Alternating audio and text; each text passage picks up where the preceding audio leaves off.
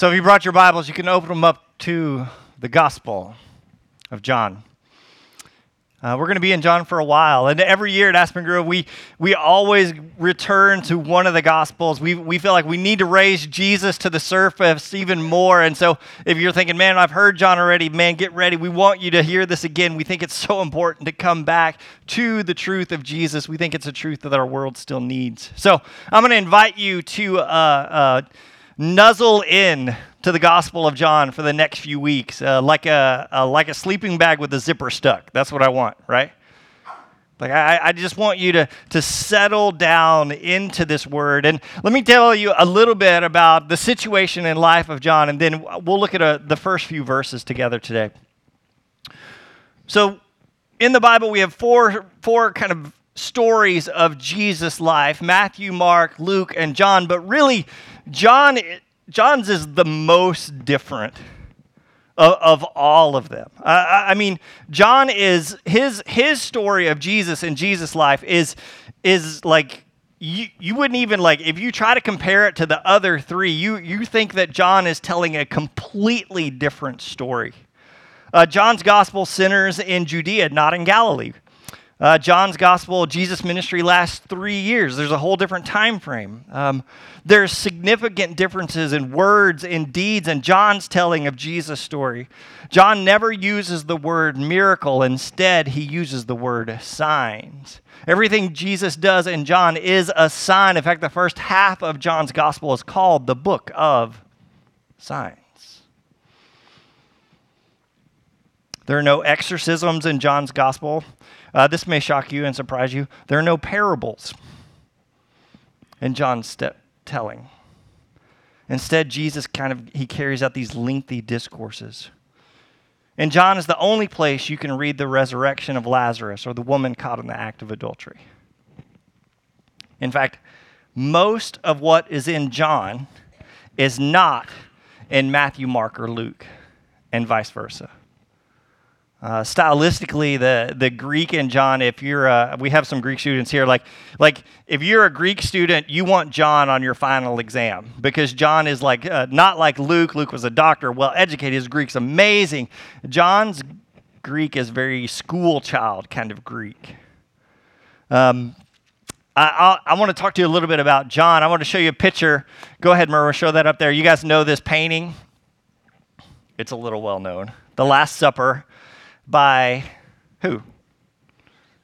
Da Vinci, not John. Da Vin- yeah, Da Vinci. He painted it. And uh, uh, there's a great, uh, uh, well, I say great, but I think he's great. There's an author who wrote a book about all this. You guys remember the book, The Da Vinci Code? Any of you ever read this Dan Brown stuff? Some of you are like, I would never read that. That's so, uh, man, that's an awesome book. You should read this book. I'm just telling you right now. Like, he is a great writer. This is this is worth your time. And uh, part of the premise of, of the Da Vinci Code is that Jesus was married and in love and all this kind of stuff, and that the person in Da Vinci's painting of the Last Supper, the person sitting to the right of Jesus, this is all Dan Brown's idea. Eh, the person sitting next to Jesus is actually Mary Magdalene, who Jesus was married to, and all that. Okay, none of that is in Scripture. That's all fiction. The person sitting next to Jesus in Da Vinci's painting is who? John. And a way to honor people, uh, especially in art, and this happens in a lot of places in art, is to give them more feminine features. You see, John is referred to as the beloved. He's the beloved disciple. He's a brother of James, sons of Zebedee. They were known as sons of thunder. He was, uh, John was the youngest disciple, and, and he really outlived all of the other disciples. And, and really, John's accounting of, of Jesus' life is the last one we have. All of the others were written earlier, even much earlier. John's comes much later, and he saw this thing and experienced this, this Jesus as with younger eyes than the others. John also wrote other epistles we have and other letters we have in the New Testament, uh, and he received at least one miraculous revelation. And with his brother James and Peter, John was part of Jesus' inner circle. So intimate, in fact, that at the scene of Jesus' death on the cross, Jesus calls out to John for John to take care of Jesus' own mother. Again, this is something that only John records. No other gospel shares it. And in chapter 21, at the very end of John, he says himself, he says, The disciple is the one who testifies to these events and has recorded them here. And we know that his account of these things is accurate. And what's important is that we know that this is a first hand report. It's an eyewitness account from someone who was there, someone who saw the whole thing. For those who couldn't or did not see Jesus, John says, Let me tell you the story. Let's look at the very first verse. Let's dig in together. We're going to kind of move through the first 13 verses together. John says in chapter 1, verse 1 In the beginning, the Word already existed. The Word was with God, and the Word was God. It's kind of, I don't know if it's like once upon a time. You know, it's like it invites you in. But in that, even in that first verse, you're supposed to remember already, like uh, if you're a Hebrew, your Hebrew mind would already hasten back to what? Where else have you heard this language? In the beginning. In Genesis, right? In Genesis chapter 1, verse 1, like John's beginning says, you can't go back further than that. He says, I'm going to start all the way at the beginning, all the way back. And at the beginning was the Word. Do any of you have like um, philosophies of life? You have, you have like, like things that you live by, things that like help you make decisions. Uh, I, I, sometimes, I, I sometimes tell people I live by two great yet competing philosophies of life, right? The, the first philosophy, way I make decisions and move through the world, is, the, uh, is Latin. It's carpe diem. You guys know carpe diem? What does carpe diem mean? Seize the day. Like, okay, this is a great way to go through life. This is a great way to make decisions. It's awesome. Carpe diem, right? Like, just charge out there, take advantage of every moment. And, and part of the time, I'm, I'm Mr. Carpe Diem and the other part of the time, I'm, I'm, there's a whole other philosophy of life that I think is equally good yet completely contrary to Carpe Diem, and it is less is more. Right? So sometimes I'm Carpe Diem, and sometimes I'm less is more, you know? do you live by these things? How do you make decisions? So, for the Greek thought and culture and world, um, the, the way the universe operated, was the Word. It was Logos. And that's what John is pointing to at the very beginning. He says, In the beginning, the Word, the Logos. And, logos in, in, Greek thinking was the it's, it's just the rational principle. It's it's the thought that guides the universe and makes everything coherent. It's it's the ultimate indisputable logos is the ultimate wisdom. It's logos is like the laws of nature, right? Logos is gravity. Logos is how everything fits together and works together. It's the cosmic equation to solve everything, right? And in the Hebrew mind, logos, it means that, but also in the Hebrew mind, it, logos is the word of God. Like this equation that solves it all and puts all these pieces together is the word of God. It's the expression of God's wisdom and creative power. Now, knowing all that, let's go to verse 2. See anything? Oh, go back. Merwin, go back. There it is. In the beginning was the Word. And then in verse 2, do you see the change that happens? He existed in the beginning with God. See, John makes this really important big step. He says, This great source of wisdom, the creative force, the guiding principle of the universe, isn't a principle, it's actually a person.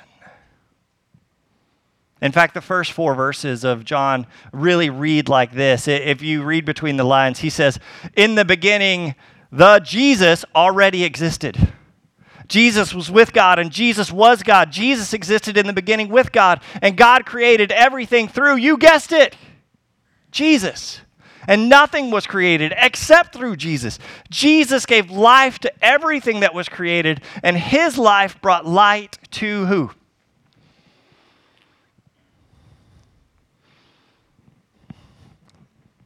This is so fun. You see, like, all right, so in the Hebrew mind, like if you're going to introduce somebody, you, you introduce them by telling their genealogy, right? Who you are is who you came from right? Like, like that's it. That's that's the picture you get. In fact, in Matthew's gospel, this is the most important thing. The boring part of Matthew's gospel that you all skip over is the first chapter. It's a whole genealogy list, backing up Jesus was the son of, was the son of, was the son of, to prove that Jesus is in the line of David, this kingly line, right? In Mark, he goes all the way back to Isaiah, right? And John says, I'll show you you think Jesus is the son of David. You don't know nothing. Jesus is the Word who was in the beginning. In the beginning, Jesus. I joke sometimes that, like, if we use John's gospel for Christmas, things would look very different, right? Uh, John's gospel is there's no virgin birth or shepherds or like do you like do you see this? See how different it is? Uh, he's not concerned about angels or announcements or kings or any of that kind of stuff. If we use John's gospel, like we would have to like we wouldn't have Christmas tree. We would have like the days of creation somehow lined out in our in our living room, right? Maybe maybe use globes. I don't know what songs we would sing, but it'd be very different. Because John backs up all of that, like virgin birth, I'll show you, he was in the beginning. Like it, it's it's pretty fascinating that in the other gospels, like like uh, maybe Mark too, like the the other gospels go to great lengths to demonstrate Jesus' humanity, to show his human origins. But John's gospel goes to great lengths to demonstrate Jesus' divinity right? Uh, in, in Mark, Jesus suffers and gets tired and stubs his toe and all of these kind of things. And John, you see none of that. In John's gospel, Jesus wears a Superman cape, right? He's superhuman. In chapter 7, verse 46, John says, He speaks as no man has ever spoken. John isn't concerned about the human Jesus. John's concerned about the divine Son of God in the beginning, creator Jesus. Look what it says in verses 3 through 5. It says, God created everything through him, and nothing was created except through him. Jesus gave life to everything that was created, and his life brought light to everyone. And the light shines in the darkness, and the darkness can never extinguish it. I love what Psalm 33 says. It says, The Lord merely spoke, and the heavens were created. He breathed the word, and the stars were born. For when He spoke, the world began, and it appeared at His command. What was the creative force at the very, very beginning? What did God use to create everything? Was it His hands? It was the word, right? Like He spoke it, and it was. And John, in his gospel, says that word he spoke, that was actually Jesus. Jesus wasn't just present with God, he is God, and he is God's creative arm. He is God's means of creation. And as the creator, he is the only one with the power to beat back the darkness and give life. Do you see that? So, this is really important. You need to see that Jesus is creator and life giver. We just sing it. He makes the darkness tremble.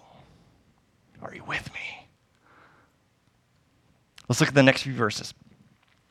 It says, God sent a man, John the Baptist, to tell about the light so that everyone might believe because of his testimony. John himself was not the light. He was simply a witness to tell about the light. The one who is the true light, who gives light to everyone, was coming into the world. All right, so this think about this creative force that was there in the beginning. It wasn't just a force, it was a person. And he has come back. And John the Baptist says, You know, really, my job is just to tell everyone that he's come back. That this light creator, life giver, has returned. And John says, I'm, I'm not the light, I'm just a witness to it. That's kind of a role for us to play also. The one who is the true light, who gives light to everyone, was coming into the world. That's what Zechariah's song right before Jesus' birth. Remember what he says? The morning light of heaven is about to dawn upon us. This ideas of these ideas of light and dark are going to be really, really important. And there's this polarity that exists between light and dark. Like, right? They can't occupy the same space. One always forces out the other. And the light of Jesus coming says that he has forced out the darkness. Let's look at verses 10 and 11. You guys are doing great. Are you staying with me? Okay. All right, stay with me. He came into the very world he created but the world didn't recognize him. He came to his own people, and even they rejected him. The He who was there in the beginning, who created everything, came back. And although everything in the world was created by him, so I don't know, like, do you have that tag on your shirt that says, like, made in? You know what I'm saying? Like, John says a little bit of this. Like, he said, everything in the world had this tag on it that said made by Jesus, and yet nobody recognized it. Even John himself, like John will, will say, like, I wasn't the light and I was teaching, and there was this guy in the crowd, and I John will say, I I didn't recognize him. This is why we do a gospel every year uh, there's this crazy thing that happens. And in John's gospel, we get to kind of watch this whole play out. Like this whole thing happens right in front of us, and we get to be an audience who sees all the characters and how they all move and how they interact together. And it's really fun and it's really interesting. And one of the things that you're going to get to see as you dive into John is that everybody who is supposed to see the truth of who Jesus is, all of those who have spent their whole life waiting for the truth of Jesus, the Messiah, to come, none of those people see him. And that's supposed to be like the sobering thing to us like, oh. And yet, all of the people who are never supposed to understand or see the truth of Jesus, uh, uh, I'll put it this way. In John's gospel, literally a blind man sees Jesus when the religious churchgoers don't. And us looking into this fishbowl story are supposed to go, oh, I guess I guess we could miss him. You ever that you know that phrase like if it was a snake, if it was a snake, it would have bit you. That's what John says. Like he's the the creator's right here. He's got his fingerprints into everything. He's right in front of you. Sets the stage for the whole story and, and begs the question of us. If a blind man can see this truth, will, will I? Will you? Will you recognize the truth of Jesus? A few more verses, then we're going to be done, I promise. Verses 12 and 13 says, But to all who believed in him, so some saw, to all who believed in him and accepted him, he gave the right to become children of God. They are reborn not with a physical birth resulting from human passion or plan but a birth that comes from God. There's this great scene in John's gospel where this, this old man, Nicodemus, comes to Jesus and he says, How is an old man like me supposed to be reborn? How is an old man like me supposed to climb back up inside my mom? I know that's graphic, but that's where he goes. He takes it there. He does, I swear. It is supposed to be ridiculous. But do you remember who Jesus is? The one who is in the beginning, who created it all, who was God's force of bringing life into everything. That life giver creator has come back.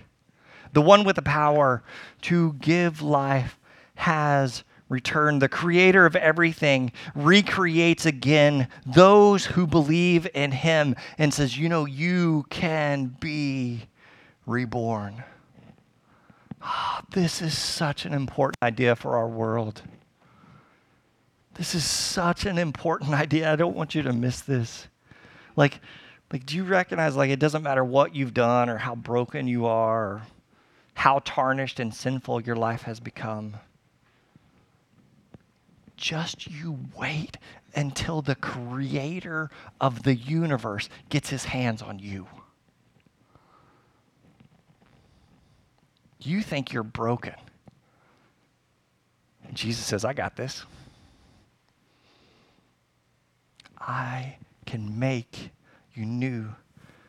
The Creator can take all that shame and guilt and ugliness in your life and make you new. Do you believe that?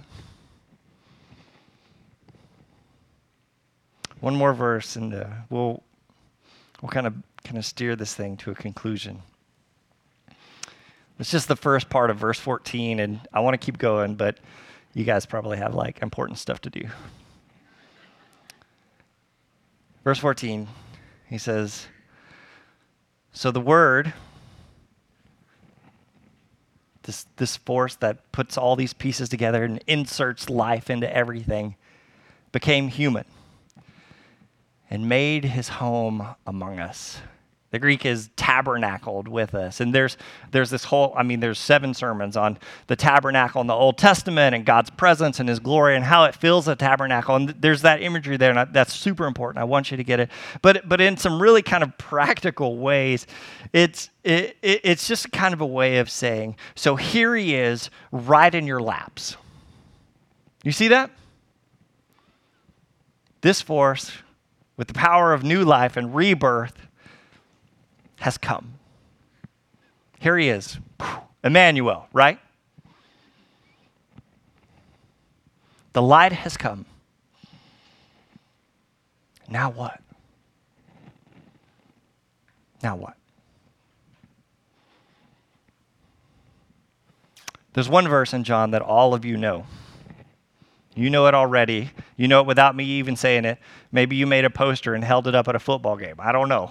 I don't know why I always see it there. But it's John chapter 3, verse 16, right? You may not know the New Living Version, but it just says, For this is how God loved the world. He gave his one and only Son, that everyone who, what's that word?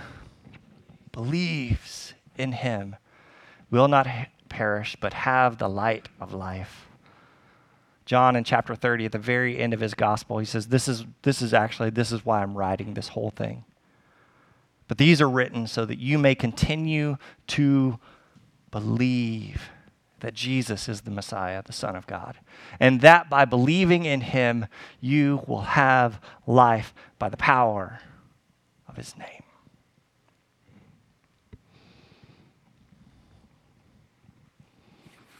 Who is Jesus?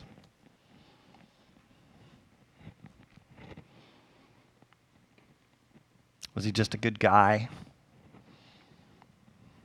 Prophet? Teacher?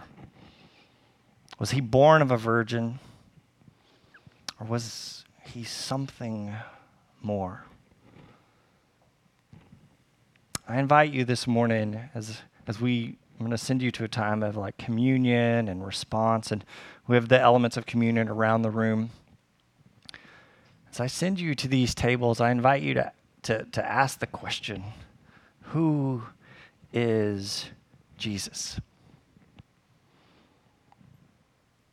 And if you're brave enough, I invite you to believe in him. Because when you believe, it opens you up to receive all that the Creator, who was there in the very beginning, has to offer. He comes today, He comes now, offering you who believe in Him new life. Let me pray, and I'll send you to a time of communion. Father God, I thank you so much for your word, and um, man, I, I just I feel so humbled by it, and uh, I, I, I trust your word now, God, to do its work. Um, God, I pray for those who have walked in faith a long time, and I pray for those who are maybe new in faith and, and have questions, and I pray for those who have more questions than they have faith. Father God, I invite your Son, the Word, into our laps now and here. Invite you into this space. Father God, we, we need the life and the light that your Son brings, the promise that he brings. And God, we know that it's available today to us. So, Father God, how you can, where you can, in, in the cauldron of our hearts, stir us to believe. To believe in your Son, Jesus, and receive all that he has to offer. We love you, Father, and it's in your Son, Jesus' name, that everyone together says, Amen. I invite you to stand, and enjoy a time of communion together.